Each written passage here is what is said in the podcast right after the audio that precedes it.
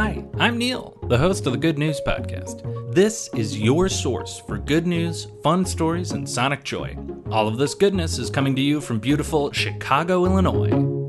Today's good news comes to us from Australia, where two hated animals are battling it out. From an outside observer, it seems like it is the enemy of my enemy is my friend. For some background information, in Australia, there is a huge invasive species problem with the cane toad. The cane toad was brought to Australia in the 1930s to eat little grubs off of sugarcane. They are excellent at eating grubs, but they are also super toxic. They produce a toxic chemical poisony mixture from a gland in their shoulder. And in Australia, there was nothing that could eat it. So it started to spread super fast all over a good portion of Australia. And there's no good way to deal with the cane toad until recently, where white ibis have been seen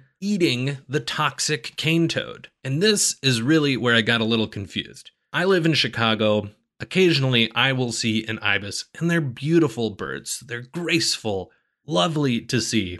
But apparently in Australia, they are a huge nuisance. They are known locally as bin chickens, which gave me a pretty good laugh because they scavenge food, including from garbage cans. So, in the same way that I might call a raccoon a garbage panda, the ibis in Australia is a bin chicken. But Australians' opinion of the bin chicken might be turning around sooner rather than later because they seem to have figured out a way to eat the invasive cane toad. Scientists think that they have figured out a very clever way of stressing out the cane toad, making it release its toxin, washing it in wet grass or like in a water source, and doing that multiple times so that eventually the cane toad can be swallowed whole causing little to no negative effect on the ibis. Normally on the Good News podcast, I would be sharing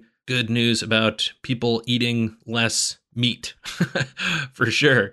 But this is an interesting opportunity for nature to fix some man made problems right in front of our very eyes. It's like evolution and the circle of life happening right here, right now. We can't know if the ibis is going to totally take on the population of cane toads. It's estimated that there might be 2 billion cane toads in Australia, but it's very good to see a local Australian animal being able to eat this invasive species. That is the good news I have for you today. Enjoy the rest of your day. Thanks for listening. If you've got good news or an idea for the show, amazing. Send an email to hello at thegoodnewspodcast.fm. While you're at it, follow us on Twitter at The Good News Pod. If you love the show, think about supporting our Patreon or reviewing us wherever you're getting this podcast from. Both are great. The music you hear on the show is from Poddington Bear. Have a great day.